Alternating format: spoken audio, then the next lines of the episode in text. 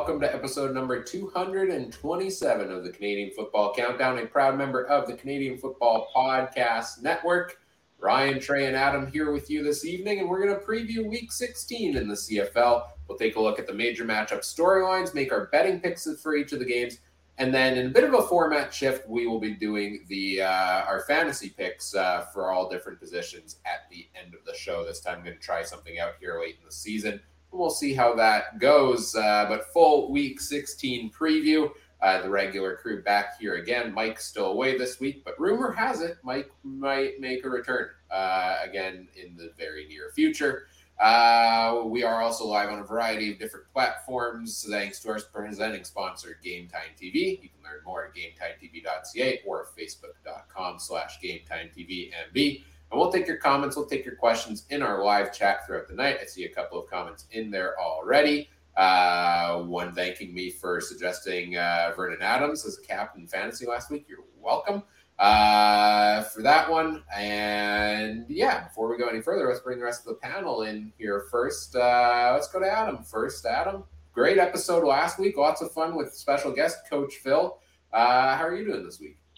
Well, I'm just trying to figure out how we're going to try to top that that episode. I mean, that was uh, that was quite the episode we had there with Coach Phil. So if you haven't heard it yet, make sure you go and check it out.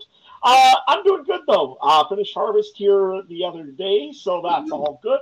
So like liking that, and uh, yeah, been actually a pretty fun week. Got to wear the Riders uh, away jersey this week because well, hey, they're away. Why wouldn't you wear a white jersey?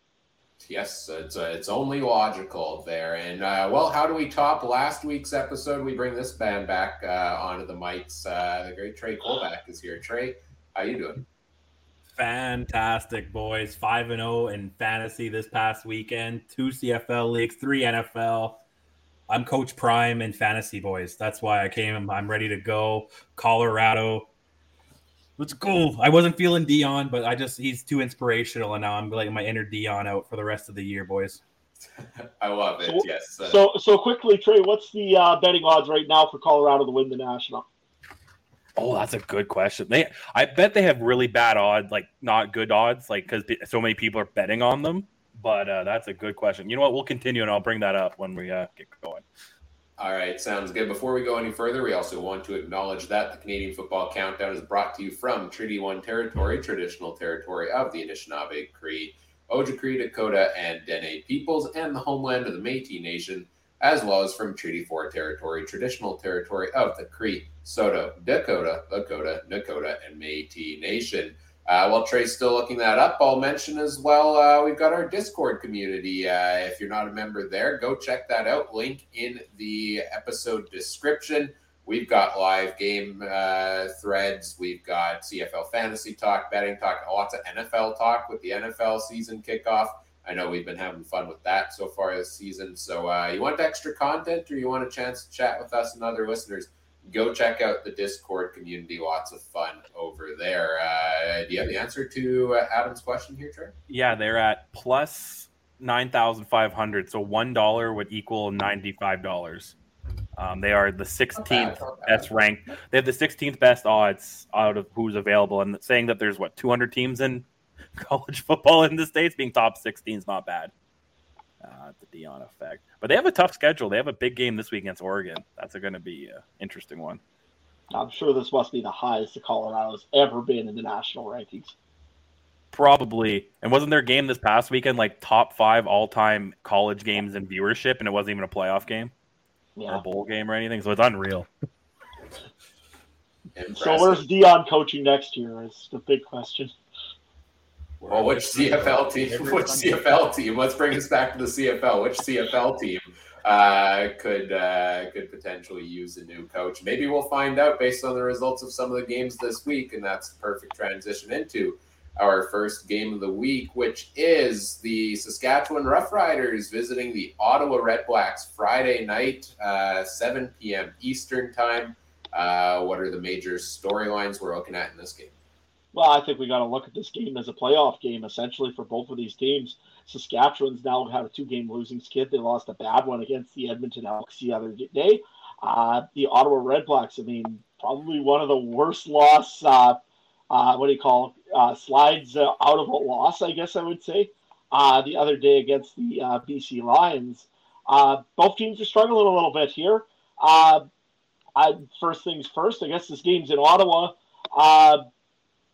Who do you guys? I mean, we get into the uh, betting later on, but uh, seeing both of these teams and strengths and weaknesses, which team do you think really has the advantage here? Uh, Ryan? Well, I, I see it two different ways. I mean, Ottawa is one of those teams, if you look especially defensively, is kind of Jekyll and Hyde, right? Like it's tough to run against them. And I know Jamal Morrow is out with injury, so you're going to have either Hickson or Bertrand Hudon uh, as your starting running back there. It's going to be a tough game for them.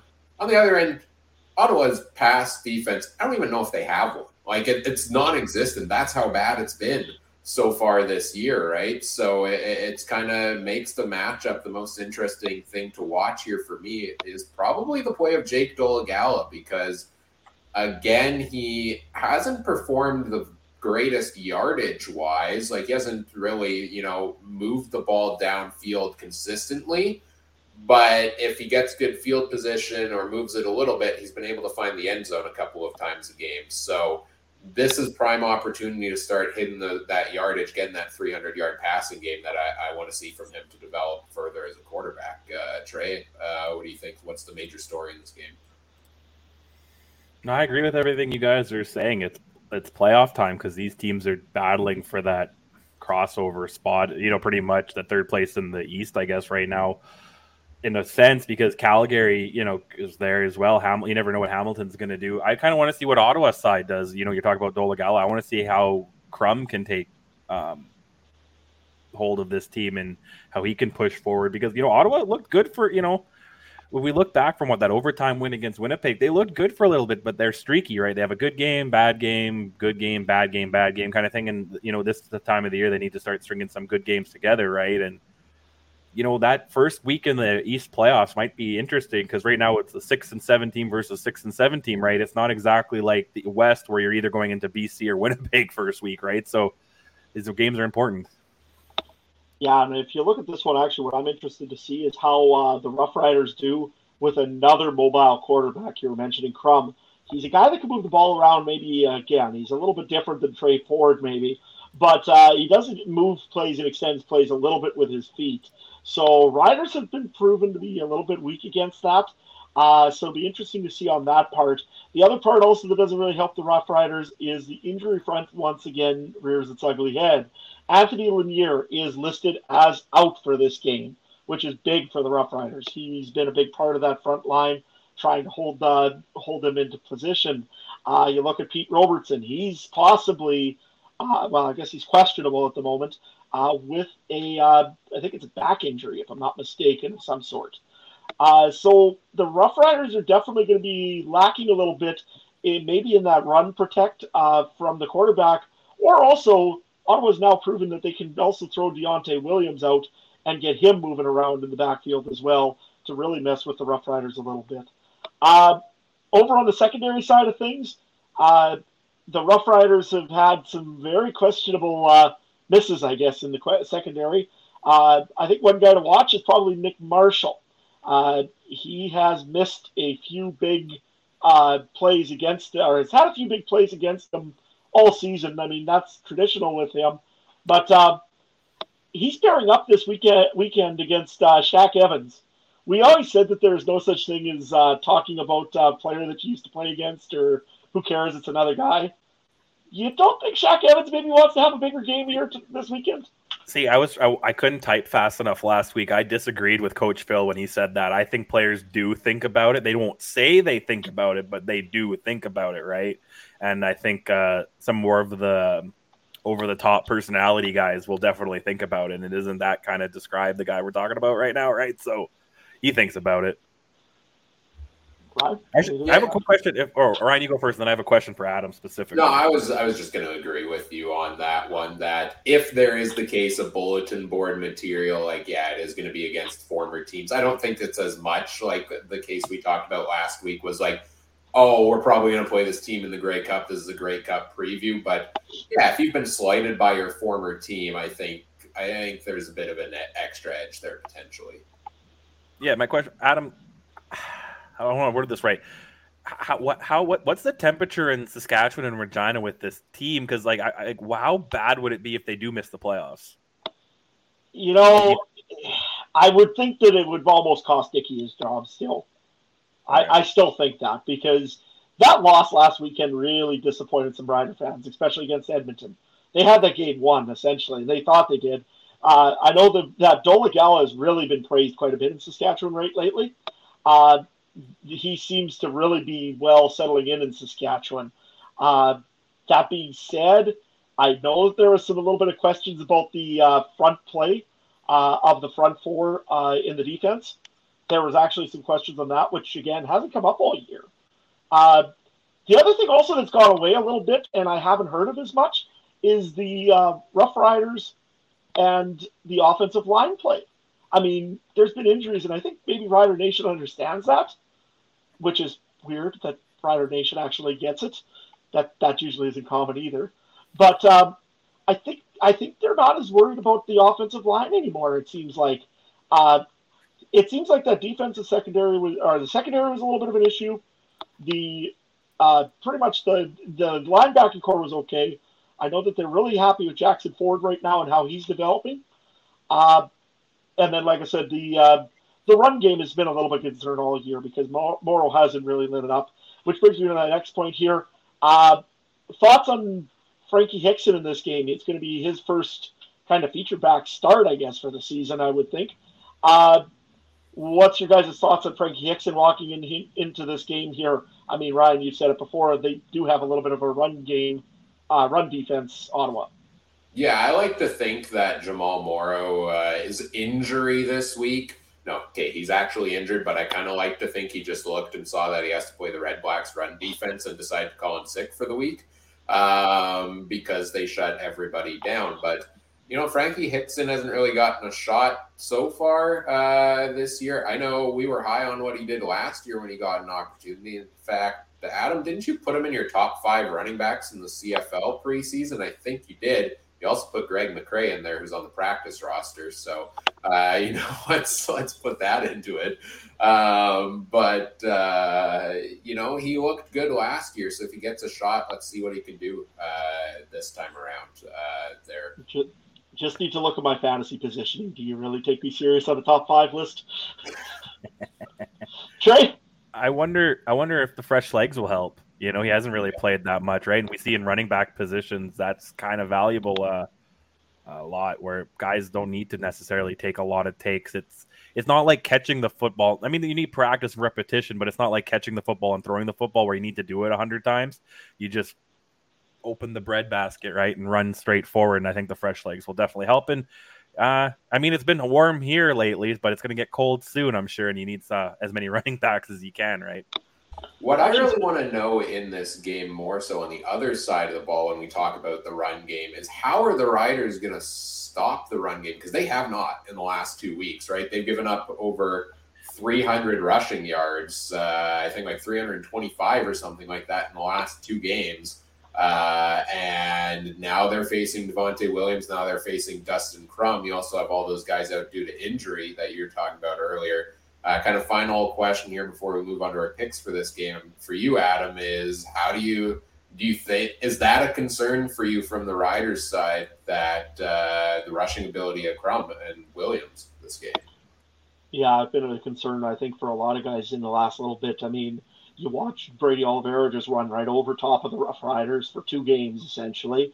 Uh, before that, uh, they did have a good game against uh, Mizzell, I guess they did, they did stop him from running all over, but that was the last one. Ever since they've had Oliveira, they've had uh, uh, you've seen uh, uh, Kevin Brown run right over the Rough Riders last week to get going. Uh, Tre Ford was running around the Riders, and it's been a concern. And I don't know what you do exactly here. I mean, they do have the right pieces in there.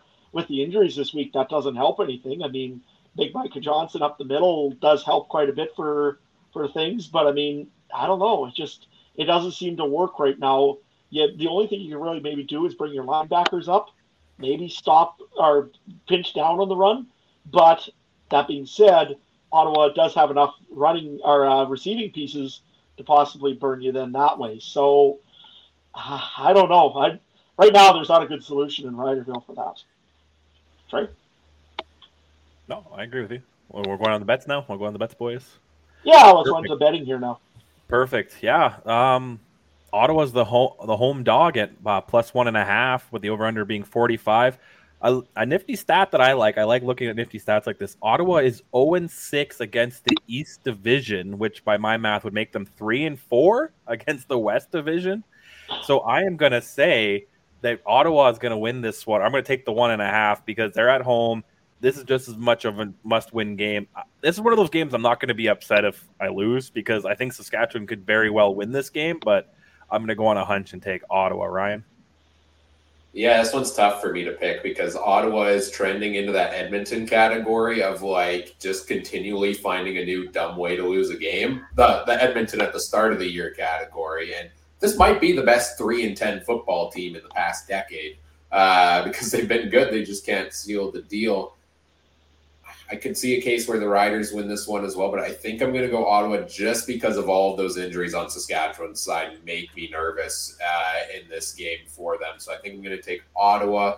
Um, and I think I'm going to take the over because this is Jake Dolegala has been throwing touchdown passes, and I expect a couple again this week. And I think the uh, the Red Blacks offense will put some points up too. Yeah, I agree. I forgot to say I take the over. So Adam, what do you got? Well, I've got the over also because yeah, Dolegala does seem to be able to generate some points. Uh, one team needs to win, and one team has to win. Uh, there is a difference in there because the Riders right now should need to win a game. They got to keep up with, uh, try to put the foot on the throat of the Edmonton Elks and get them out of here. Uh, they've got to keep up with the uh, Calgary Stampeders uh, to make sure that they don't give them any life as well. And Ottawa, though, on the other hand, if they lose this game, I don't know. They're, essentially, they're almost eliminated because you're you don't you aren't going to catch Hamilton. Hamilton has the tiebreaker. Essentially, Ottawa almost has to win every game now. From it's not any more choice for Ottawa. Uh, I'm going to go with the Riders just because I really think that Dolegala is maybe going to turn a page here. Uh, I just don't like that run de- or pass defense of the Ottawa Redblacks and this is setting up perfectly for the Riders. But I'm very scared about that defensive uh, uh, front for the Riders, giving up a lot of run. But I'll say runs are worse than giving up a bunch of big deep passes, so I'll go with the Riders. I like how Adam had this long ramble, but we all knew all along he was taking the Riders. Yeah. I, had, I, I was really thinking about it. Honestly, I was. Yeah. All right, let's move on to our next game here, which is the BC Lions facing the Edmonton Elks. This one is uh, Friday night, 9.30 p.m. Eastern Time. Uh, what is the story here? All I need to do is one thing. Hey, Ryan, do you want to go and tell us the stat there for uh, the latest uh, points for, points against uh, for the BC Lions against the Edmonton Elks? This is my favorite game to talk about here because – uh, I don't tweet much, but one of my go-to topics to tweet is just continually update the running total of the beatdown the Lions have given to the Elks uh, in the past couple of years. Uh, it, let's see. Uh, coming into this year, uh, you know what? I'll skip that one. I'll go straight to the, I guess, the overall number. Their last six games, the Lions have outscored the Elks uh, 228 to 53 including two games this year where the Elks scored zero points. They have not scored a single point against the BC Lions in two matchups yet this season. So that's my question for both of you to start this off. As Edmonton has looked vastly improved in recent weeks, can they score at least a single? Trey? Yeah. Yeah. I think so. Adam? They're going to score a point. I mean, they didn't have Tre Ford in the last two games either. Uh, you know what? They got to be. They're a lot better team than they were uh, going into the start of this season. I still have yet to figure out what Chris Jones was thinking by not playing uh, Tre Ford earlier in the season, or by not running Kevin Brown for the beginning of the season. Oh wait, that was probably just uh, Stephen McAdoo. Uh, you know what? This is a different Elks team. This isn't the team that was playing them before Uh, no, Elks will get at least one point. Uh, that being said, on this, you know what I've heard of is uh, the all about the running backs this week in the CFL. First of all, it was what is the best, who's the best CFL running back. Next, it was about uh, one of the NFL teams saying, "Oh well, they'll just come in and take Winnipeg's uh, running back." I was like, "What?" I didn't even know they knew who Winnipeg was. That that was an yeah. That was just a. I'd rather take that guy over Bell. That was the Chris Streveler effect. He actually made Winnipeg famous in the NFL. Uh, yeah. Okay. But anyways, you know, I just want to bring it out there. Is this almost like the golden age of running backs in the CFL right now? I mean, it seems like every team has a really good running back, and uh, unless I'm not thinking of this right, like BC is probably like maybe the weakest with Mizzell. Other than that, every team has a pretty decent, or like a young or very decent looking running back. Thoughts on that? But and even with Mizzell, like coming into the year, that was our big concern was BC didn't sign a running back and they were bringing somebody new in, and I'd say he's performed pretty well. Like he hasn't he hasn't lit it up week after week, but he's been solid there. I don't know. It seems like the running backs are solid. Maybe it's just that for the most part, the running backs have been healthy, right? Like all the talk about uh, about the lack of quarterback depth is because we're on our third and fourth string quarterbacks. But you know, Kadeem Carey missed quite a bit of time there. Um, other than that, uh, like who has really missed much time at the running back position? Maybe a game here, a game there for most teams, but it's it's been pretty consistent, which is the exact opposite of what we've seen two weeks into the NFL season. Right. I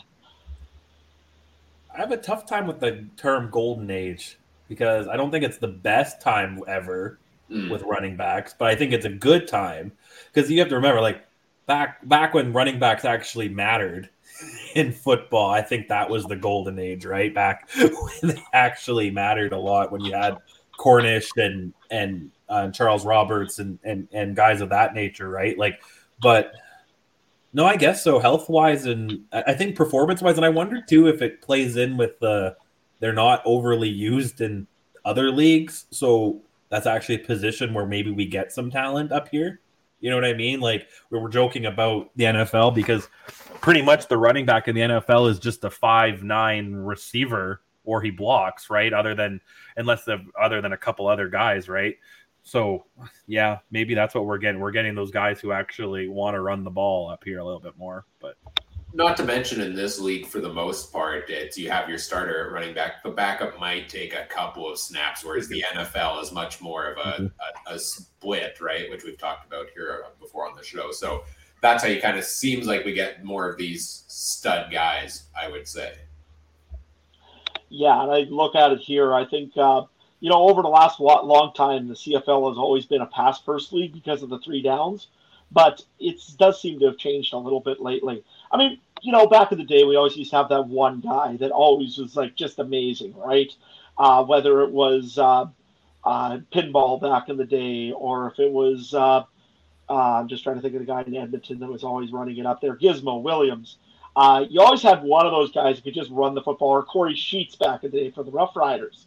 Uh, there was always, and Jon Cornish would be another one, but there was always just that one guy and the one team that always was a great running back, and then the rest were like, mm, they're okay.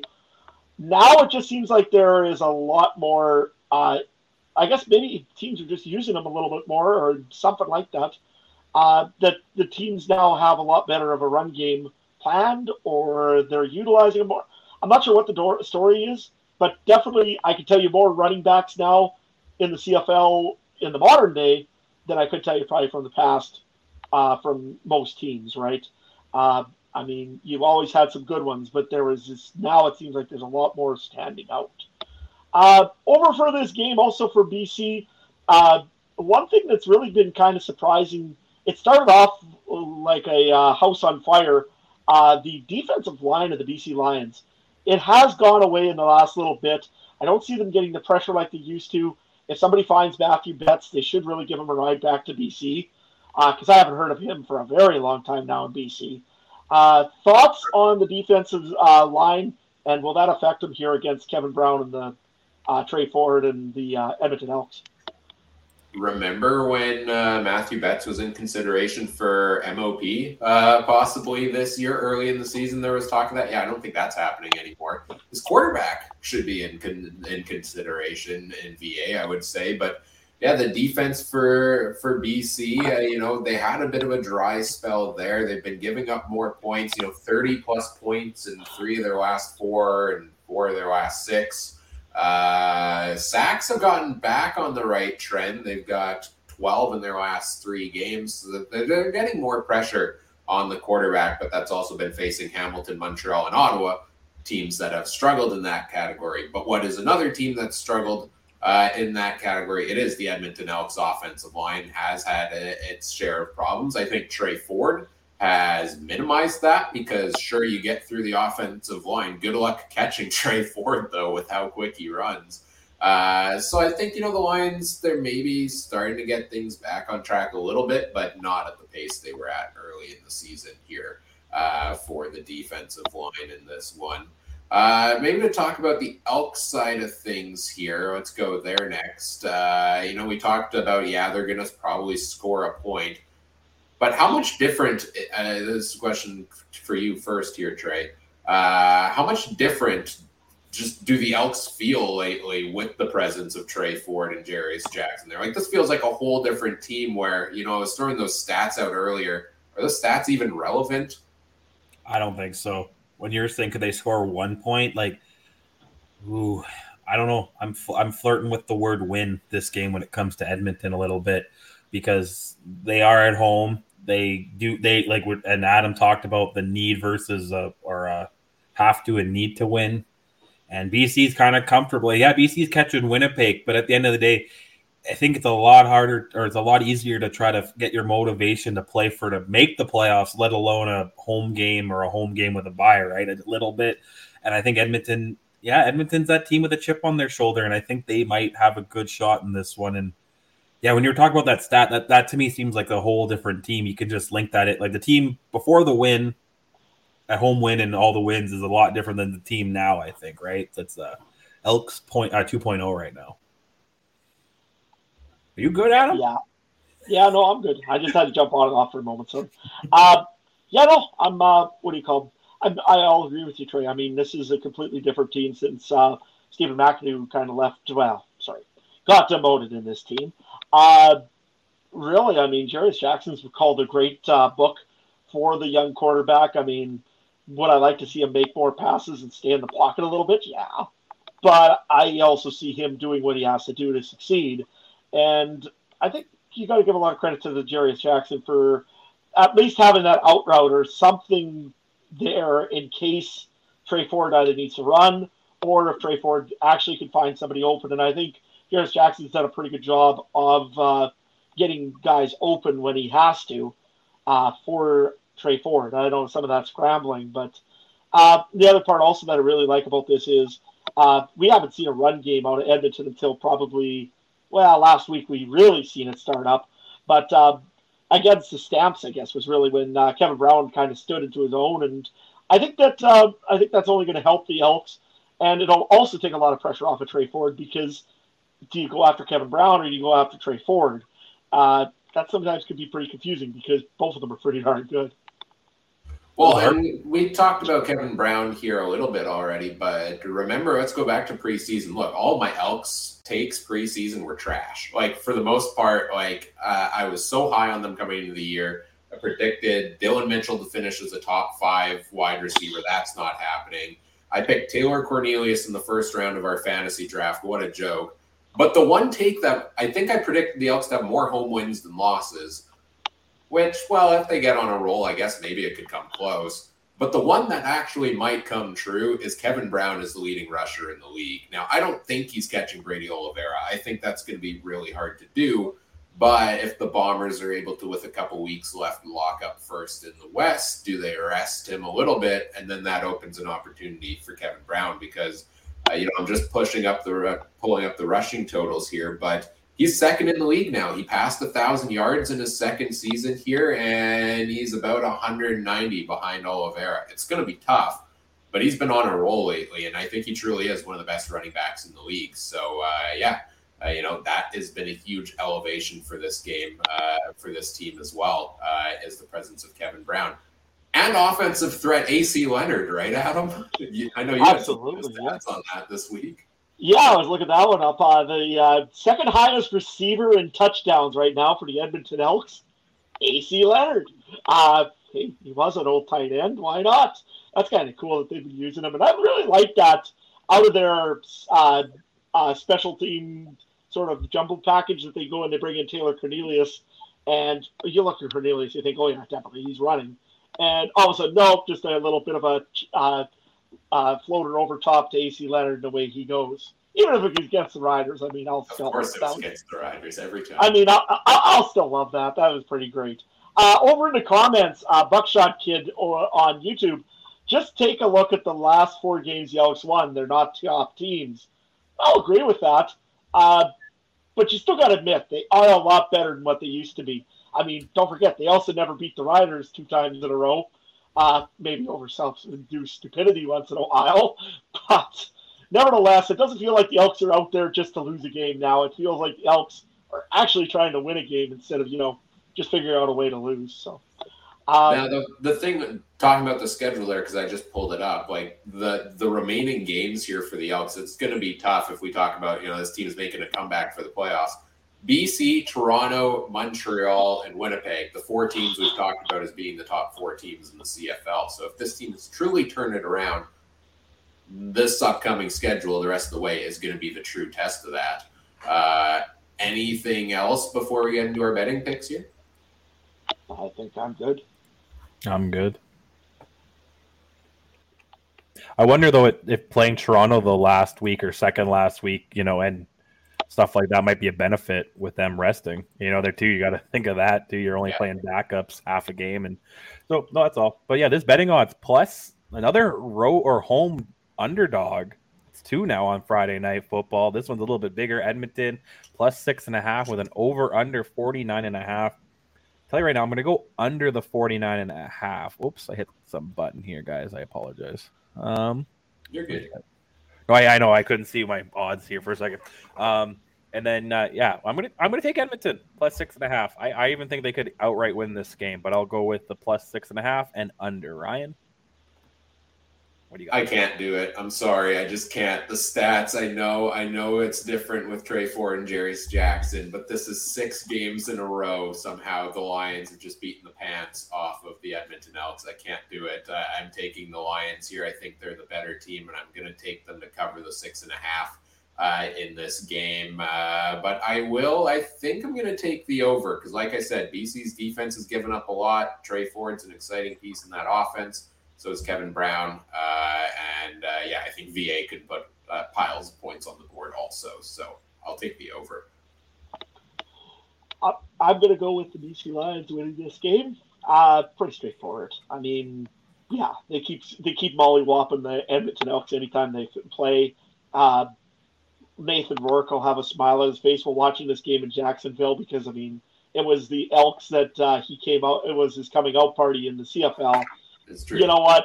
Uh, I'm going to take the uh, BC Lions. I just, I VA has been good this year too. Full credit to them. Uh, even Lucky Whitehead had some had some plays actually the last game. So, uh, yeah, the the BC Lions are going to be playing pretty good. I think they're going to roll this one. And uh, give me the over also because yeah, the BC Lions and the Edmonton Elks. I mean, Tre Ford's been scoring points. So yeah, give me the over on this too. This league makes no sense, so Edmonton's going to win by 45, uh, probably. All right, let's move on to our next game of the week here, which is the Montreal Alouettes visiting the uh, Calgary Stampeders here. Uh, I believe that's a Saturday afternoon game, uh, 4 p.m. Eastern time. Uh, Adam, what we got here? Uh, the big thing that I've really got is a little bit more on the injury front. Uh, Ka'Deem was limited in practice the one day, uh, and Der- uh, Dedrick Mills seems to be fully healthy. Don't know if that will make a difference or not. It seems like Ka'Deem Carey also is now fully participating in practice. Uh, I would probably predict it'll be a one-two punch like it always is over in Calgary. I would really love to be able to talk to somebody like Ryan or uh, Tiffany or somebody from the stamp side of things and kind of get their feeling about the uh, temperature in Calgary also a little bit. Not on Dave Dickenson. Dave Dickenson's pretty much rock solid there, I think. But more of, do you think that this is if the if the Stampeders don't make the playoffs, this will be what the first time is since since any idea? I mean, it's been forever since we've seen the Stampeders potentially not make the playoffs. Uh, I think I was still eating Play-Doh last time the uh, the Stamps missed the playoffs. Yeah, I mean, I probably was uh, probably playing volleyball in grade five, so I don't know. Uh, but anyways, yeah. Uh, do you think the Stampeder fan base? How long does it take until the Stampeder fan base is screaming for change somewhere, whether it be quarterback, whether it be coordinators? It, are like is the lost playoffs not making playoffs what's going to do it, or is it going to take more than that to make some changes in Calgary? Hasn't that been happening already? Or not really? Or is that just everyone else thinks that they should make change, but not in Calgary yet? Because I've been well, thinking Calgary. Need, okay, is that what it? Because I've been thinking Calgary needs to make change for some time. But but what needs to be changed is what I'm getting at. Yeah, quarterback for one. I don't think he's a CFL guy. Um, and I wonder too. I wonder if I wonder if we're seeing the the the, the effect of Bo and the age and stuff because we kind of see Patriots aren't that good right now. You know what I mean? And is that kind of the same thing with Calgary? Bo, and I'm not saying Bo's doing great either, but Bo hit his age. Everything else in Calgary didn't change accordingly, and now Calgary is kind of struggling too, right? So I don't know owners. I don't. I'm not ownership, but I don't think it's Dickenson or um, Hufnagel that need to change. But I think they need a little bit of an overhaul on that roster. Yeah, I don't know what you, you, do. When you look at the Patriots, I say it's almost going to start to become looking at Belichick. But yet you don't do that in Calgary, it seems, right? Not this year, because to me, I think Calgary is a year or two behind the Patriots. You know what I mean? Mm-hmm. Like this is the first year Brady left. You give him a couple of years, they get their Mac Jones guy or whatever, who's Maier now, and then you have a year or two of watching him struggle. And then you're going to be right now where we see Belichick, right, where he's throwing the challenge flag right at the referee, pretty much, right, when he so yeah. Okay, Brian. I, I, I mean with the uh, I mean this with the utmost respect. Stamps fans deserve to suffer for a year or two, right? Like it's been too long of sustained success that the other eight fan bases in the league are just tired of, and it's you know it's it's fun to see them you know face a little bit of adversity here. I would say uh, this season, and I don't think there should be wholesale changes. Like you built the you built the success you've built over the past decade or two here, and you deserve one bad season. Now let's see what they do in the off season. Is more of my kind of thought here because Calgary is a team that hardly ever makes an off season move, right? Like we we come talking on free agency day, and it's never the stamps we're talking about as the team winning free agency. We're talking about oh, they lost their players to all the other teams because they've been so successful. So what does that look like for them this offseason? Maybe, you know, we'll we'll see more activity from them there. And I'm excited for that. But uh, I, I think there's not going to be any major changes off of one bad year based on how successful you've been.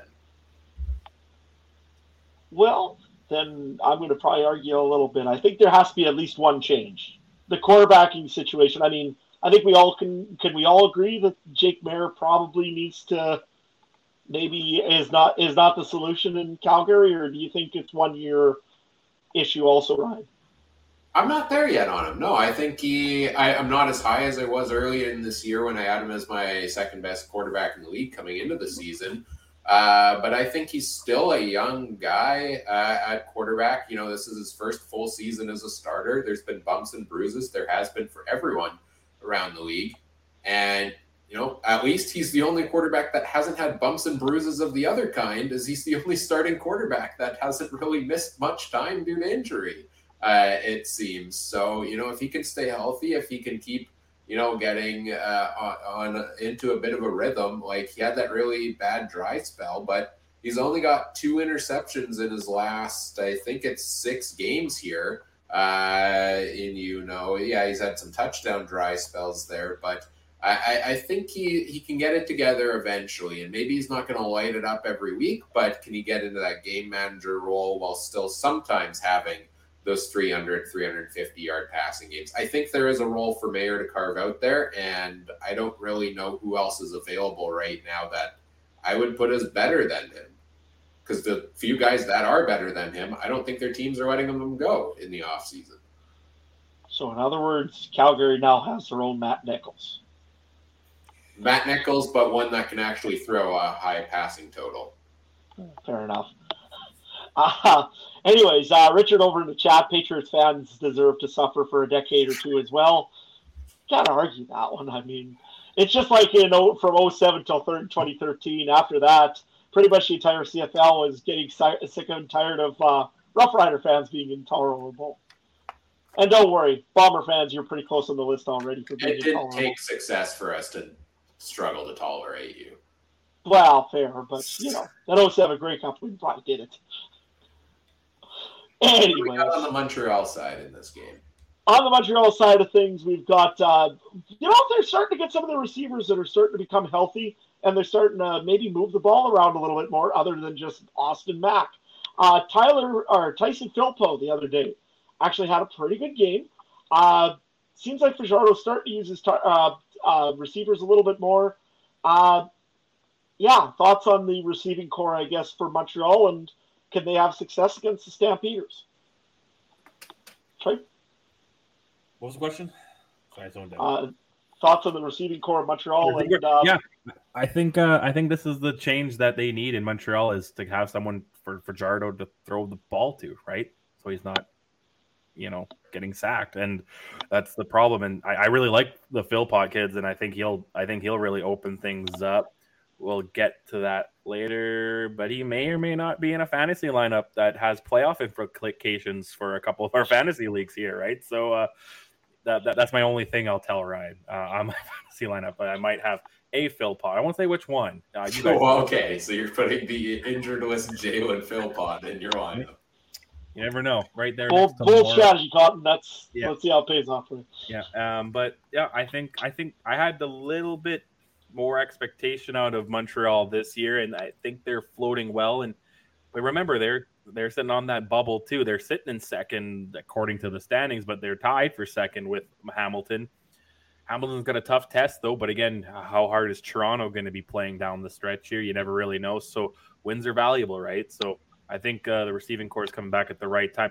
Well, we'll, we always see that every year, right? A team that's six and seven, they get a couple injuries, uh, a couple guys off the injury reserve. They get right into the lineup, and next thing you know, that team goes five, six straight down the stretch here, right? And somehow uh, we'll have a game in Hamilton in November. Ryan? Yeah, Montreal's receivers, I think, have stepped up, right? Like, yeah, Greg Ellingson has been out, except for that one game. He's been out all year. Reggie White Jr. has been out. They lost Wieneke. They lost Eugene Lewis in the offseason. Like, it was a whole overhaul. But Austin Mack, Tyler Snead, you know, those guys have stepped up. Tyson Philpot uh, finally had that breakout game this year we were waiting for him to have uh, in this season. Kaion Julien-Grant's taken a step forward. He got back in the lineup last week. You know, should probably be more active this week. But in saying all these things, this team can't put touchdowns on the board offensively. Like they really struggled to do so. And I'm just trying to find it here. Uh, you know, offensive touchdowns on the season. Montreal is last with only 22 of them through 15 weeks of the year.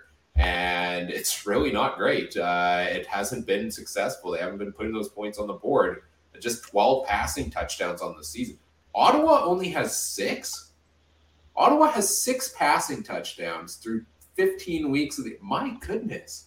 Um, but Montreal's not much better with 12. So, you know, you expect more from Cody Fajardo, and we can talk about catches, targets, yards. You're not putting points on the board, the only reason I would say they are where they are at, uh, what is it, six and seven, seven and six, is because their defense has held teams to under 20 points in most of those wins, right? Like for Montreal, the backbone has been that defense that did a pretty good job of shutting Chad Kelly down for the most part until the very end last week too. And Darnell Sankey's been a huge addition to that also. You have that? Do you know who's leading in passing touchdowns? Do you have that stat right handy? Good. Who would you guess? Toronto. Uh, they are third, actually. They only have 20 on the year. Winnipeg has 34. BC has 26. And Ottawa has five, six? Six, yeah. And, they, and they're last? Yeah. Jeez, okay. Sure, you don't want to change your picks to Saskatchewan yet, guys? No, no. I'm just thinking that. No, that's interesting. No, I'm just thinking that I, I kind of watching. I feel like passing touchdowns might have been down overall this year, but not if Winnipeg has BC and Winnipeg combined have over 50. But no, okay, that's interesting. No, I'm keeping my picks. Ottawa will just run the ball in there, man. Yeah, fair enough. Uh, yeah, that's about what I've really got for this game here. Not a whole lot. Uh, I think again, these are probably both teams that really need a good win again. Uh, Montreal again with the losses to Toronto back to back. Uh, they need to get something going, and Calgary, well, they almost got to start winning to catch Saskatchewan in the standings because I don't know if there'll be an East crossover this year. Uh, betting, what are we looking at here on this game, Trey? Third straight home dog, but this time just plus one um, for Calgary. Still the dog though. Um, you know what? I'm gonna go with. I, I have more faith in Fajardo than I do Maier. I so I'm gonna go with Montreal the minus one over under 47 and a half. Take the under again. Adam, you can go first this time, buddy. Okay. Well, I'm going to go with Montreal also just for the exact reason you said. I think they got a more complete uh, wide receiving core. Uh, they got Snead, they got Mack if he doesn't get kicked out uh, two minutes in. Unless Ryan's not taking him as captain, then he won't get kicked out. Uh, or uh, even Spieker. I mean, he's been pretty good this season. Uh, again, we said Philpot. Lots of players that they, they have. They've got a quite a good arsenal there. Yeah, they don't have Greg Ellingson, but they got enough all, all the way around. So Montreal, give me the under though, because I think the defense is really going to dominate uh, for Montreal.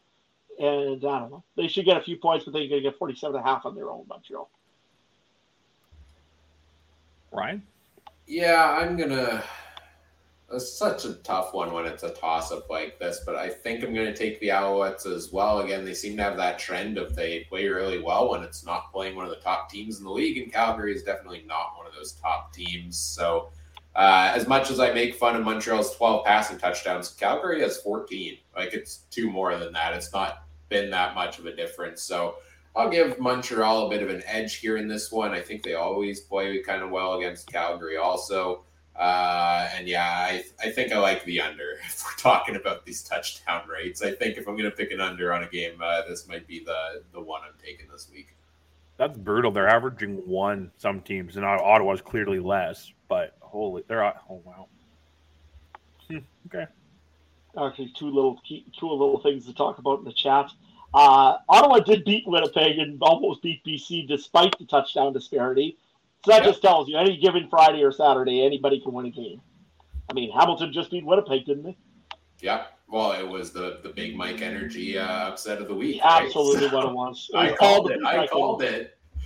I called it. That was uh, my shining moment. Besides when I picked a weather delay earlier in the season. Uh, all right, let's move on to our uh, final game of the week here, which is the uh, aforementioned Hamilton Tiger Cats visiting the Toronto Argonauts. Uh, this one is the later game on the uh, Saturday. Interesting that a game out in Calgary happens before a game out east. Uh, but this one's a 6 p.m. Uh, or 7 p.m. Eastern time start time here. I think this is the fourth and final matchup between these teams this season, correct? Uh, so, what's the big story here? I think the biggest story is first things first. You got a divisional opponent. You've got the East Division title how many guys actually start this game? Because you know that these teams like to go and hit each other and you know hurt each other a bit. Uh, this could be a rough one. If you're Toronto, do you play guys like Chad Kelly? You play AJ Ouellette? You play Damonte Coxie? How much do you play of the starters and still keep them in there? Because in all honesty, right now for Toronto, this game doesn't mean a whole lot. Uh, Trey, what's your thoughts? You rest them or do you rest them? I think you still play your main guys. Like maybe you start taking a look at the third or fourth quarter. But what I would be more is you don't show the playbook to Hamilton more than the players, right? You don't show anything mm-hmm. of substance. You probably, if I'm the offensive coordinator, offensive team, I probably have 10 plays 10 or 12 plays, use those the whole game, and then you throw them out because those aren't plays you're ever going to use again, kind of thing. And then to keep them guessing in the playoffs. But player wise, because it's the rust versus rest thing, right? Where I think it's a little too early to completely shut them down, but you do start maybe game game managing a little bit when it comes to the third or fourth quarter. Um, you don't need Kelly to go down or Ouellette to go down or anything like that, right? So, and they already got Gittens on the sixth game, right?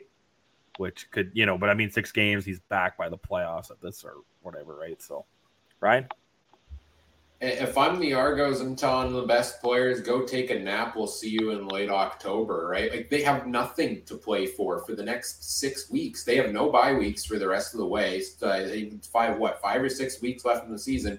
Nothing to play for. They've clinched first. They're just watching everybody else fight it out for the right to come visit them at BMO Field. So we always talk about this rest versus rust thing, but normally we talk about it in the context that there's what two weeks left in the regular season. You know, do you rest guys or do you prep them for the playoffs?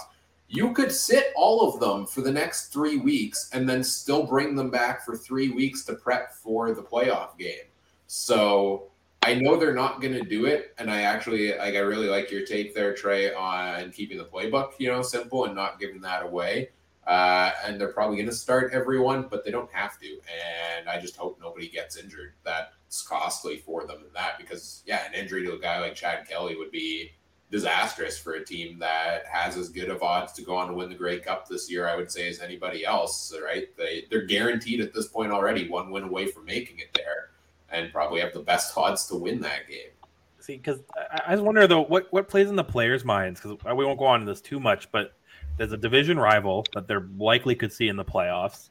And the next week they got Winnipeg, the only team that's kind of close to them. I wonder if there's a little bit of they want to play because nobody wants to sit. The worst when you're playing slow pitch and then you got to sit a game or half a game. Nobody wants to do that, right? And I don't think these guys want to sit. It's always we've heard that here in Winnipeg the last few years. It's Osh telling Zach he has to sit the last game or two, right? So I wonder I wonder. You're right about injury. 100 percent about injuries. Football is the worst sport where you can, you can, uh, you know, destroy your ankle from just taking a drop back. Right? We've seen that how many times? We've seen guys can.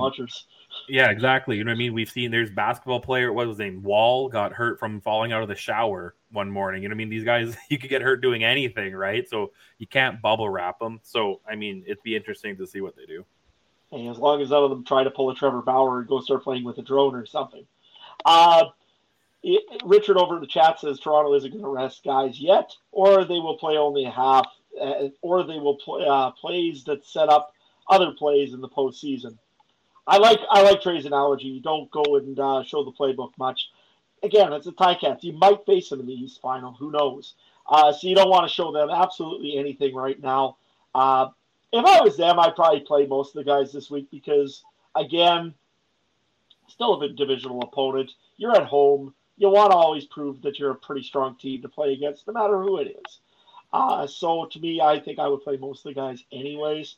Uh, and if it gets really stupid or rough or something, start pulling, right? I mean, you have lots of depth in running back. We've clearly seen that. Just ask if you got Andrew Harris as a backup. Uh, You've got a pretty good receiving core with lots of depth in it, also, which I bet some of that might be brought up in fantasy right away.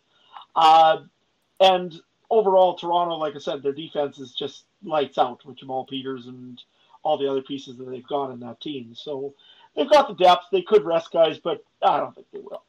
Uh, over on the Hamilton side of the football, uh, not a whole lot really different from last week that I could really tell.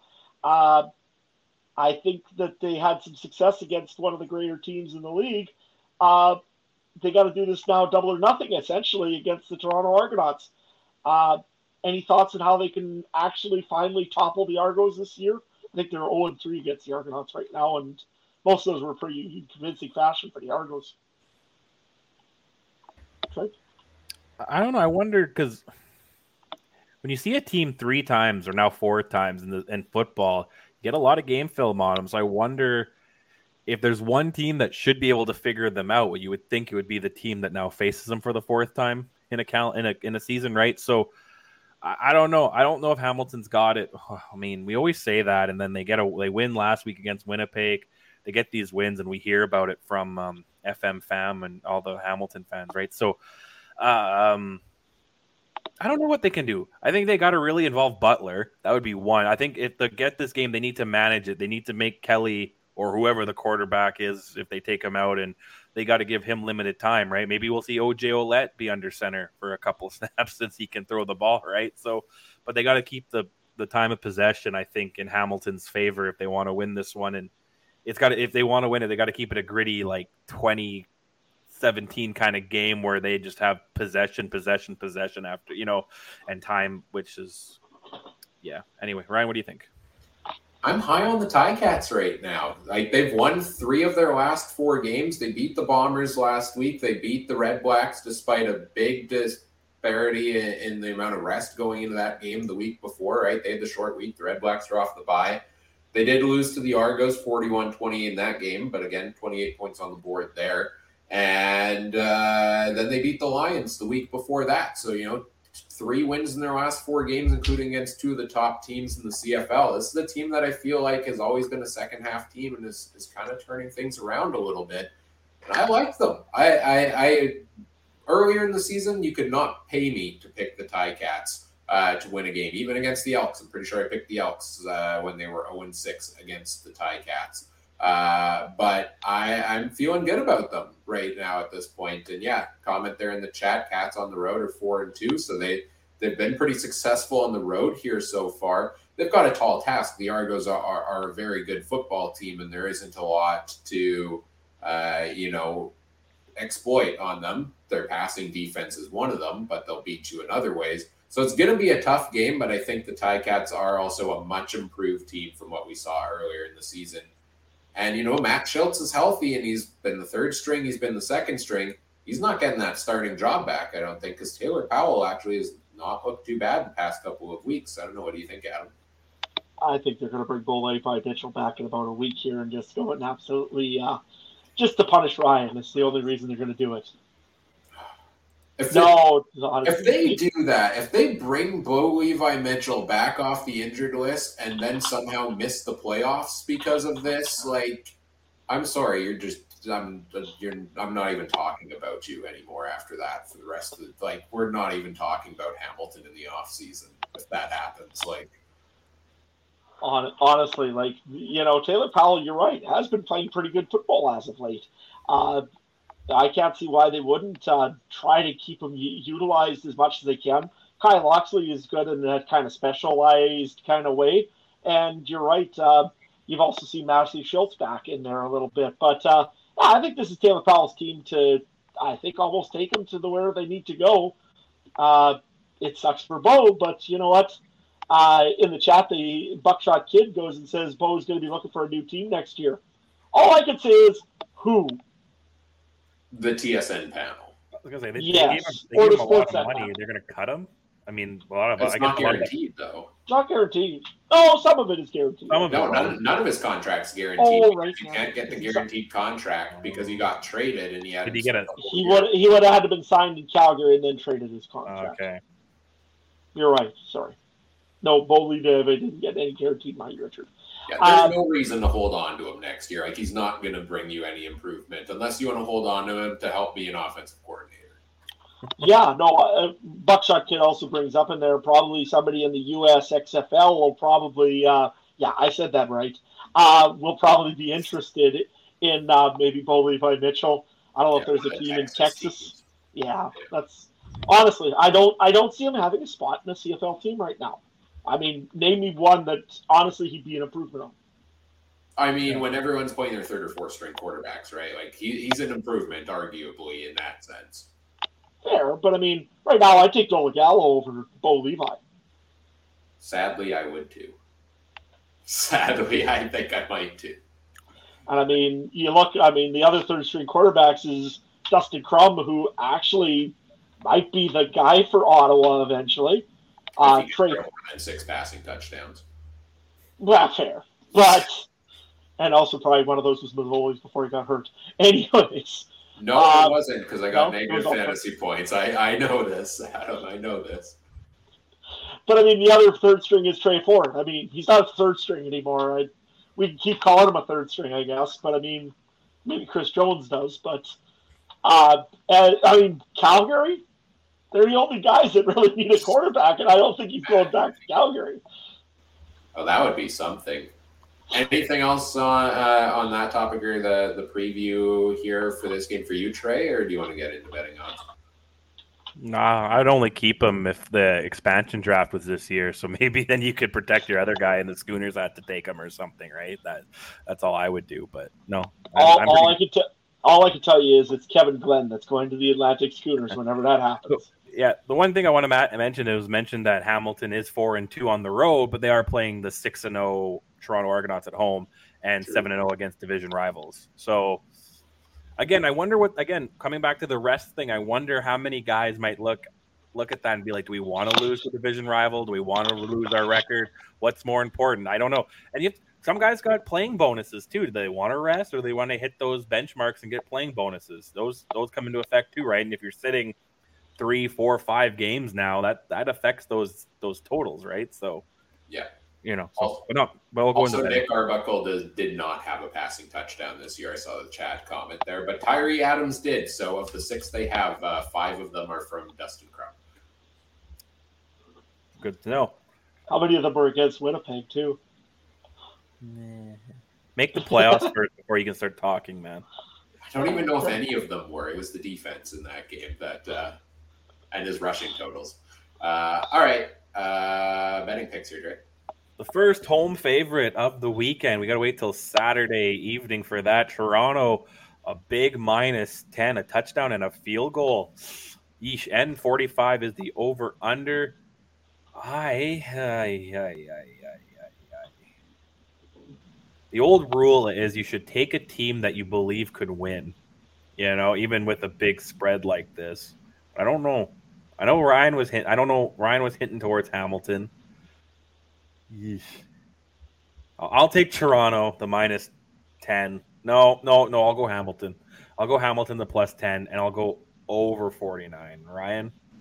It's time for the big Mike energy upset of the week. I'm taking the Hamilton Tiger Cats in this game. I couldn't do it with the Elks over the Lions, but I will take the Tiger Cats to at least uh, cover the 10 point spread here. If not win the game, I think there is a chance they win this. They've got a lot to play for here. The Argos really don't have anything. And I think the Cats have been much improved lately. Uh, and maybe I'm just trying to get myself and our Cats fans good books after I just trashed the team for the entire first half of the season. So, um, yeah, I will take the Cats, and I think this could be a high scoring game. So I'm going to take the. I'm not going to use big Mike energy. I'm going to use logic in this one of why the Cats are going to win this game. It's very tough to beat a team four times in a row in a season. And Cats got books and they got paperwork and they know what the Argos are. The Argos know what the Cats are, but I don't think the Argos care as much. Uh, I'm going to go with the Cats in this one here. I'm going to go with the Cats to win this game. Uh, if they don't win this game, the Argos win this one. This could be the East Division final uh, prediction. I'll say Hamilton will beat Toronto in the East final if that's the case. Cause it's very tough to beat a team five times in a row. Uh, but yeah, I'm going to go Cats in this one though, uh, and give me the over. Uh, this could be a shootout. Well, real quick, we kind of didn't touch on this, but maybe real quick before we move on, pinball got an extension. What are you guys' quick thoughts on that? Awesome. Uh, well, we're extending yeah. everyone this year, and why not? Right? Like pinball's best man in the best man in the CFL. Pinball Clemons, hundred percent. Nope. This this is one of the best Argo teams ever, honestly. I I think John Candy's looking down pretty happy right now uh, on this team. Yeah, I think so. I, I think so, and I think it, it, it all came from that one or two drives in Regina last year, and they just kind of kept going, right? So, yeah, yeah, no argument there. They're stacked across the board. Again, like I've said before, no, no absolute superstars. I feel like, uh, or not many of them, but just solid across the board. And pinball, I think, has played a huge role in the development of the team to get to that point. So, uh, yeah, nothing but good things to say about him there. I really like. I really real quick. I really like when Americans, because he's American, when an American really establishes himself post playing career too, right? Like it's Absolutely, not like yeah. it, it, makes sense. Like oh, Shea, he's Canadian, he's gonna stay here. When Canadians come and do it, but when an American comes and falls in love with it and continues it, and he's all Argos, I love it. Let's get into Wild that fantasy. Also, I don't want to talk about what. Wild also that you know this this week's so crazy that an eleven and one football team and we're all picking the the opponent who's six and seven and upset them this week. Because I was thinking maybe there might be a backdoor cover if they do rest their right. players too, right? right? They might be up twenty something at halftime, and then they're like, "Okay, kids, have some uh, have some orange slices. We'll start the rookies, right?" And then Hamilton might chip away at it. So that's what I was kind of thinking. Do I have to prepare for that uh, trade? Do I got to bring orange slices as the sports games eventually? Do they still do that? They Are you allowed to even? I don't think so. I my kids don't have that. All right. Don't All bring right. your nachos to the game either. Apparently, they kick the bag. Just just water break every twenty minutes. That's about it. Sounds good. All right, let's get into our uh, fantasy uh, talk here. Fantasy players to watch. Again, we'll, we'll go through position by position this week. Um, notable context, perhaps, for some of our picks. We've got a lot to play for here in our couple uh, fantasy leagues here this week. Uh, I know in our draft league, I, I, I, caught up to Mike a little bit last week, so I'm about 20 points behind him, 20, 25. So I got to put the pedal to the metal this week. Uh, big pickup of Tommy Nield for $23 for me in our draft league this week because I thought people would bid on him, uh, but nobody did. Uh, so we'll see if he can lead me to victory there in our uh, podcast network league. It's the the final week of the regular season there, and I am currently in first, and I need a win this week. I think to stay in first, although I think I have it locked down based on the point totals. Adam, it's going to be tough. You're not technically eliminated, but I think it's going to be tough for you to make the playoffs. Unfortunately, there, so nothing to play for. Well, it's still a bit to play for there for you. Uh, but Trey, win, and I think, I mean, I did some loose math, and I think you've got a pretty strong overall score. So win, and you're in in this league. Uh, I'm not guaranteeing that, but I'm pretty sure that's the case uh, there. And uh, after, and then in our Discord league where we play head to head with members of our Discord community, all of us are fighting for those final two playoff spots. There's about six people fighting for them. Uh, Trey, you currently hold the last playoff spot there. Mike's right behind you. I'm right behind Mike, and Adam's right behind me. And Mike and I play each other this week. So I, uh, if I can take Mike out, I can knock him out of the playoffs and hopefully secure a spot for myself. But Trey might block that. So, and hey, I still have a chance. All I need to have is get a 200 plus point game. I need Ryan and uh, Mike to tie, and I need Trey not to submit his roster. It's as simple as that. I already, hit saying, save, I already hit save, baby. Don't worry about it. So you're saying there is a chance. All right. So uh, what's that username and password, Trey?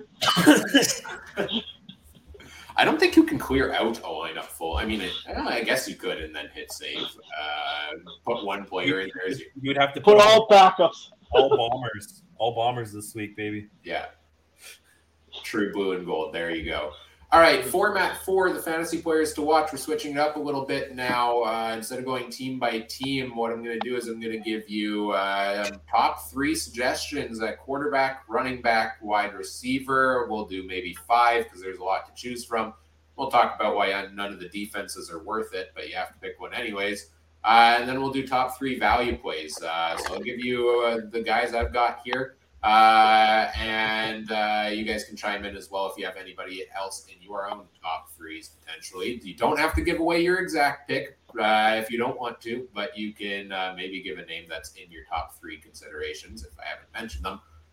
Let's start quarterbacks, and I, I think there's three guys that are top plays almost every single week in no particular order.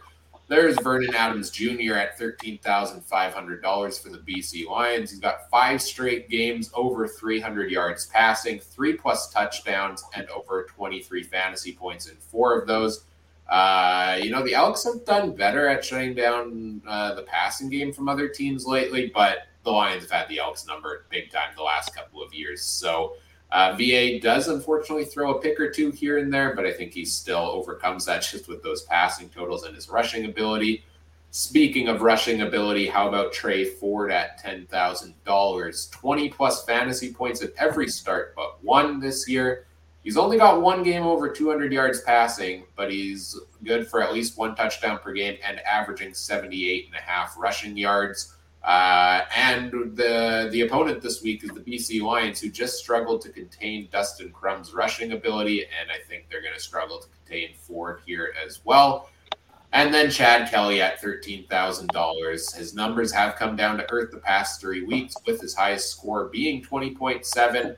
Uh, however, two of those games were against Montreal's pass defense, and he gets a matchup with the Ticats, who he's averaged 26.4 points against in three games this year.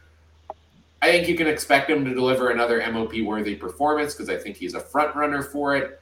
The only potential hesitation there would be if they do get ahead in this game, knowing there's nothing to play for, how early do they realistically pull Chad Kelly?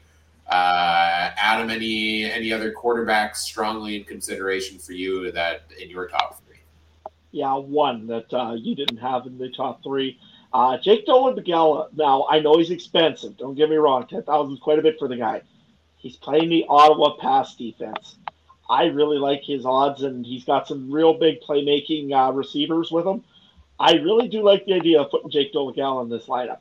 Uh, at the moment, I've got Vernon Adams, but he's burned me so many times when picking him that I don't know if I can. So, yeah, might be Dolegala for me.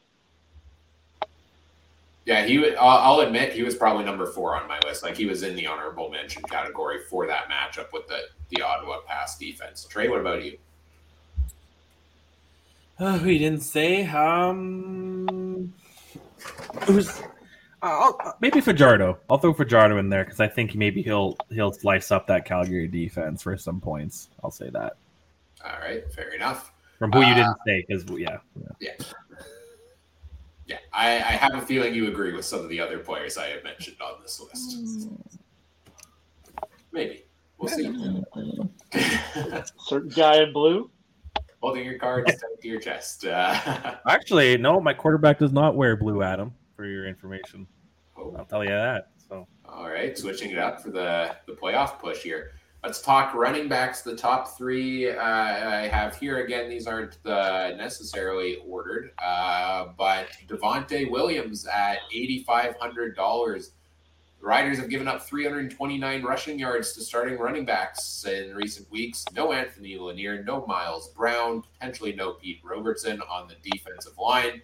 Uh, means that Williams should be able to run all over them. And in his last three games, he's gotten a solid workload 12 carries, 17, 18 in his last three games. Only one target per game recently in his last four uh, in three of those games. But earlier this year, he did get three to four targets in some games. So uh, does still have uh, some passing uh, ability there, uh, receiving ability. The other ones I like James Butler at 12,000, only two targets in his last three games, which is a downward trend. But if you look closely at the games against the Argos, seven targets, eight targets, six targets. James Butler becomes one of the leading receivers for Taylor Powell and this Ticats offense every time they play Toronto. Also, as I got burned by in my defeat to Trey last week, anytime you get anywhere near the red zone, uh, James Butler is probably the primary candidate to pick up a t- touchdown for that Ticats offense.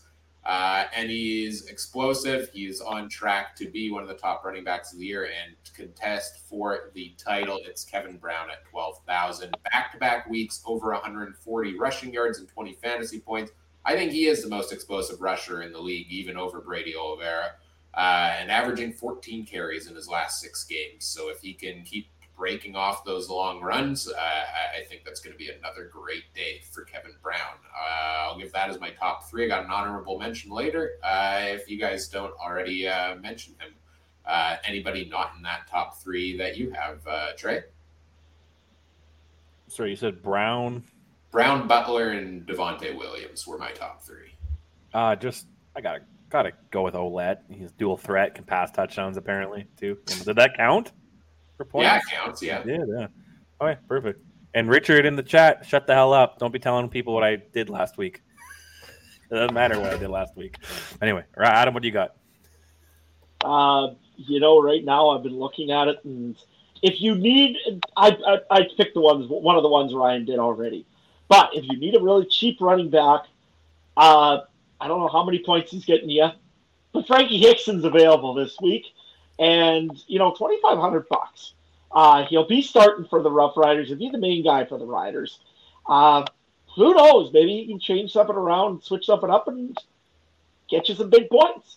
So that's the only other one that I've got is Frankie Hickson, potentially. But uh, right now it's Butler and uh, Brown for me. All right. Honorable mention to Ka'Deem Carey. I mean, he, he's cheap. He's $7,000. The Alouettes run defense isn't great. Um, and, you know, he can put points on the board, but it looks like Dedrick Mills might be back this week. So the dual split kind of scares me a little bit there. Uh, let's talk wide receivers here uh, for this week. Uh, I'll give you five names here quickly to run through because uh, you got to pick at least two. Plus, you know, you're probably picking a wide receiver at flex. Maybe you'll take a running back there.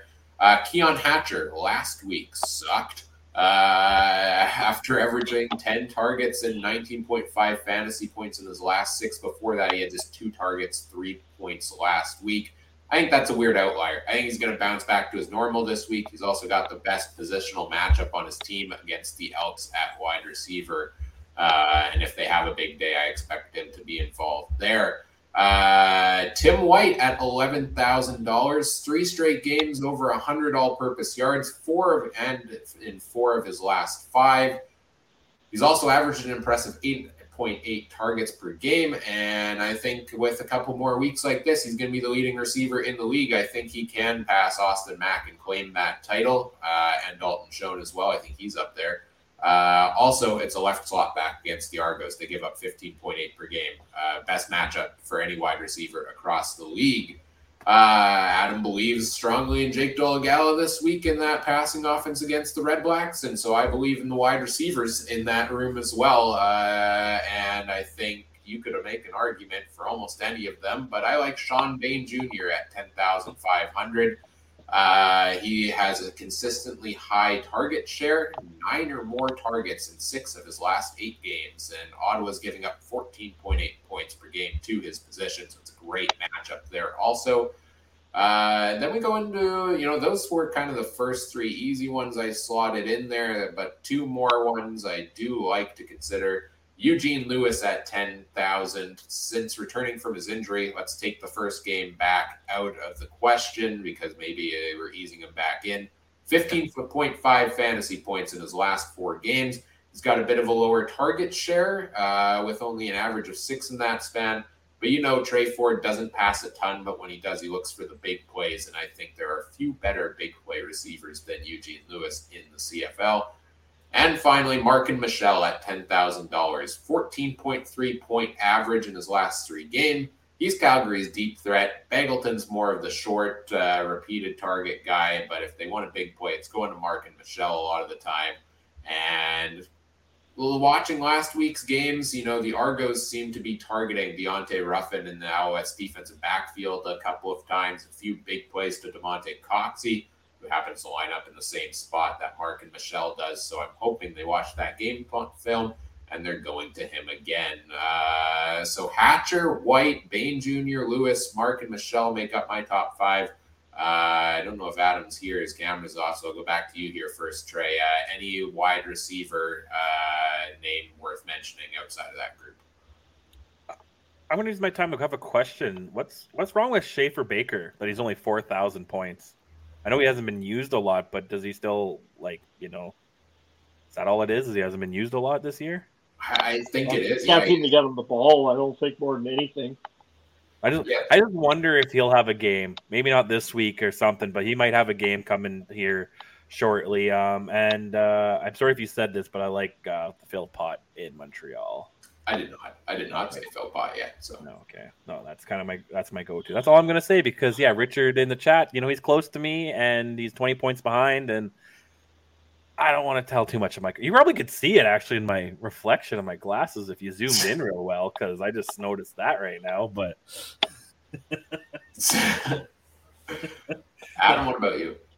Uh, two guys that I really like. If again, I'm trying to build a cheap roster this week because I can. I got nothing really to play for, so I'm just trying to mess with rosters a little bit. Uh, but Omar Bayless is one guy that I really like out of the uh, Hamilton Tiger Cats. Uh, he's been getting some reasonable points. He's two point seven thousand, cheap, gets a few points. Why not? Uh, the other guy I like is uh, is it Patrick Nels? Niels? Niels?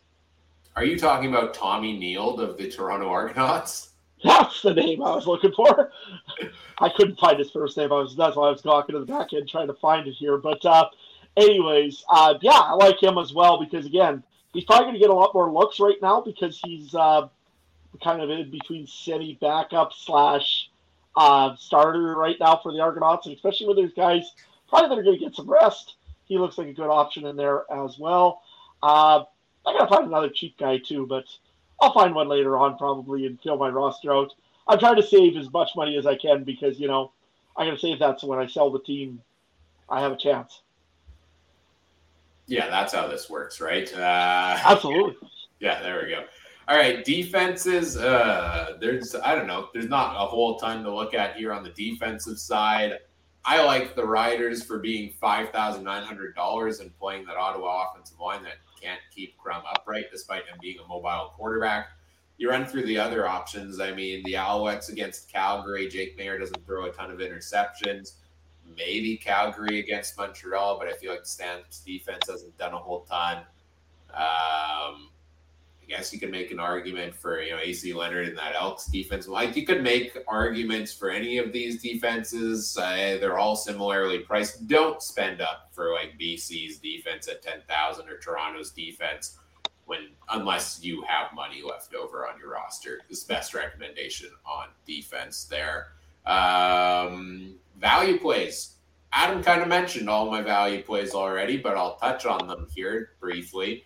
Uh, Tommy Nield, the the name that's his name, uh, is twenty five hundred dollars. And if I told you you could get a team's number one receiver for twenty five hundred dollars, yeah, that would be pretty nice. Uh, and that's arguably the case. Tommy Nield has averaged eight targets, six and a half catches, and 83 yards in the two games since he's entered the lineup. We've been waiting all season long about for the Argos haven't, uh, you know, we've been talking about how they haven't had a receiver take a large share of the targets. I think Nield's that guy. Cam Phillips still hasn't practiced this week. Uh, Gittens Jr. is on the sixth game. Nield should get a good chance to start uh, once again. I also really like Omar Bayless at 2,700. Uh, he got a chance with Duke Williams being out in his two starts, four catches, around 50 yards in both of them. The Argos are tied for the most points given up to starting right slot backs as well with 11.2 per game. So I think he can easily outproduce the price. And the third one I'll throw into this list is whoever the starting running back if for the Riders is, whether it's Frankie Hickson or Thomas Bertrand, who've done. Uh, the Red Blacks, again, shut down the run pretty good, second best in the league at that, uh, only averaging 9.8 fantasy points against. But uh, it's $2,500 for a starting running back, so it kind of lets you stack the rest of your roster uh, and gives you some flexibility elsewhere there. Anybody super cheap to cover? I mean, you mentioned Philpot. I think Trey. He's he's still pretty cheap, right? He's around forty four hundred dollars. I think last I checked. Five point five. Five point five. Okay. I mean, so. I wouldn't know. I wouldn't know. uh, Schaefer Baker being around four thousand there as well. Adam, you mentioned the three guys I've already talked about, but is there any other big one on your list that you want to mention here? Uh, yeah, actually, there is one more. I just got to look up the name here really quick uh, so I don't make a mistake. Yeah, uh, from the Montreal Alouettes, Darnell Sankey. I mean, he might be playing for uh, running back. You never know. He's only two and a half thousand. Gets pick six. That'll probably uh, make your season. What is what is up with the site? Like I don't know. I just wanted to point that out. This is the site that's had Anthony Johnson and uh, Richie Sindani, two copies of them in there at times. This is the same site that Cole Spieker, who's been one of the best Alouettes receivers, has not been available to pick for weeks. Uh, Luther Hakunavanhu earlier in the season went in and out of being able to be picked like five times in the same week. Uh, and now we've got linebackers being available as running backs at 2,500. So you know, it's it's controlled chaos. Um, welcome to the CFL, folks. I mean, I did I did trade trade Odom's Duke's injured to Trey also, so I mean, yeah. You really gonna bring that up still, Adam? Absolutely, I got to take any victory I can. That's okay. How about that NFL fantasy victory? Oh wait, yeah.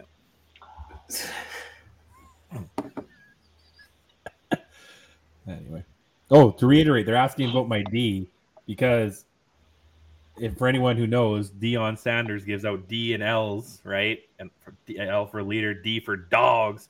Five and zero in fantasy this week, uh, Richard, uh, amongst different platforms in both CFL and NFL. That's why Dog and Deion, Coach Prime is here, man. I'm making the playoffs every league, and Yahoo can shove it. No 0 15 for me, man. Oh boy. Um, but Coach I mean, Phil, hey, I, I was gonna- predicted to be fifty to 1. I'm 0 2. So, I'll do my coach uh, Coach Phil rant, but at Yahoo. Like, look at me here, Yahoo. You don't know nothing about the flex offenders, boy. Let's go.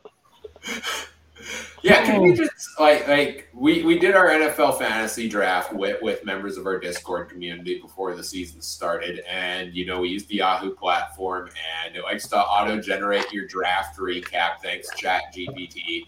Uh, and I don't think I've ever seen this before, where Trey was predicted to go 0 15 on the season, despite picking a decent roster. Although I saw this week you dropped your boy Dalton Kincaid. What happened to that fourth round pick, man? he just wasn't. He just didn't fit into the plans anymore. But you know, it might. You know, basically the free agency pool is just a giant P, uh, practice roster that I can choose from at any time. So Oh yeah, well if we're the only ones bidding on it, then we got free reign, right? Exactly. and let's face it again, mine went the, the uh, what do you call chat P, G, uh, CPT or GPT, whatever it's called there. Uh, it went and said I was going to be 14 and 1. So, I'm waiting.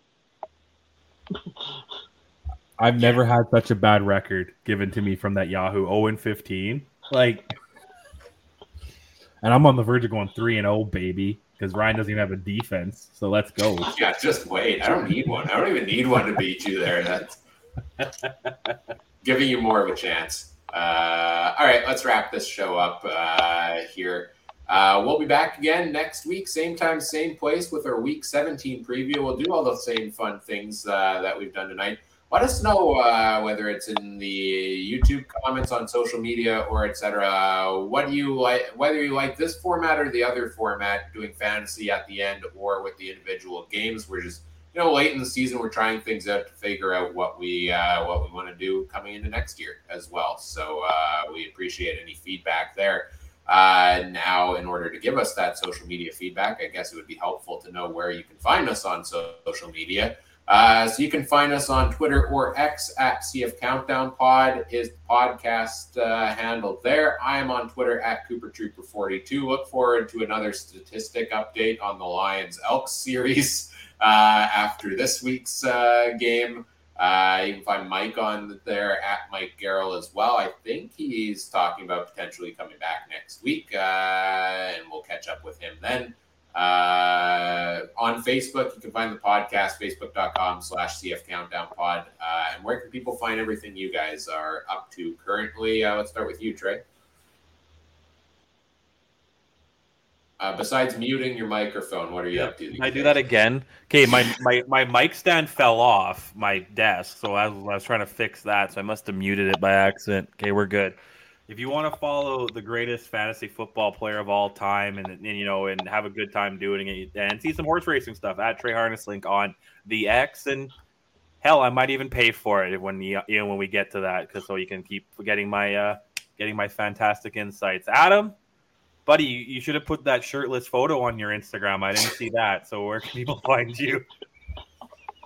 I, I, I have no words. Anyways, um, no, uh, you know what? I just can't wait for some more Big Mike energy to show up next week and uh, keep Trey under control. But you can find me at Adam Stuart one. Uh, yeah, we've got some harvest photos there from before. Uh, doing a little bit of extra little things then after that. And uh, big game actually uh, for the uh, local high school football team here next weekend on the Friday night, or sorry, Saturday night. They got Moose Jaw coming into town, so it's a Saturday night lights game. Should be fun. Uh, I know the uh, uh, place that I work is involved with that one, so uh, they wanted me to make sure I mentioned it. Uh, should be a fun game. So if you're out in the uh, east central Saskatchewan area, be sure to check that game out if you get a chance. But yeah, you can find me at Adam Stuart one, and yeah, everything else I do is maybe on Instagram once in a while, at Farmer in Sask, except for a shirtless photo. Nobody wants to see that. Sounds good. And uh, you can also catch up on what Adam's got going on with farming stuff, what Trey's got going on with harness racing stuff, and what we've got going on with CFL and other stuff uh, in our Discord community. So check the link in the uh, the episode description to join that for free as well. Whatever podcast platform you're listening on, we appreciate if you do all the fun things such as like, comment, subscribe, rate, review, share the show with your friends, help us grow the show. We always appreciate that. Uh, on behalf of our panel here this evening, Trey and Adam, I'm Ryan saying thank you for listening. Take care. Have a good one. Bye.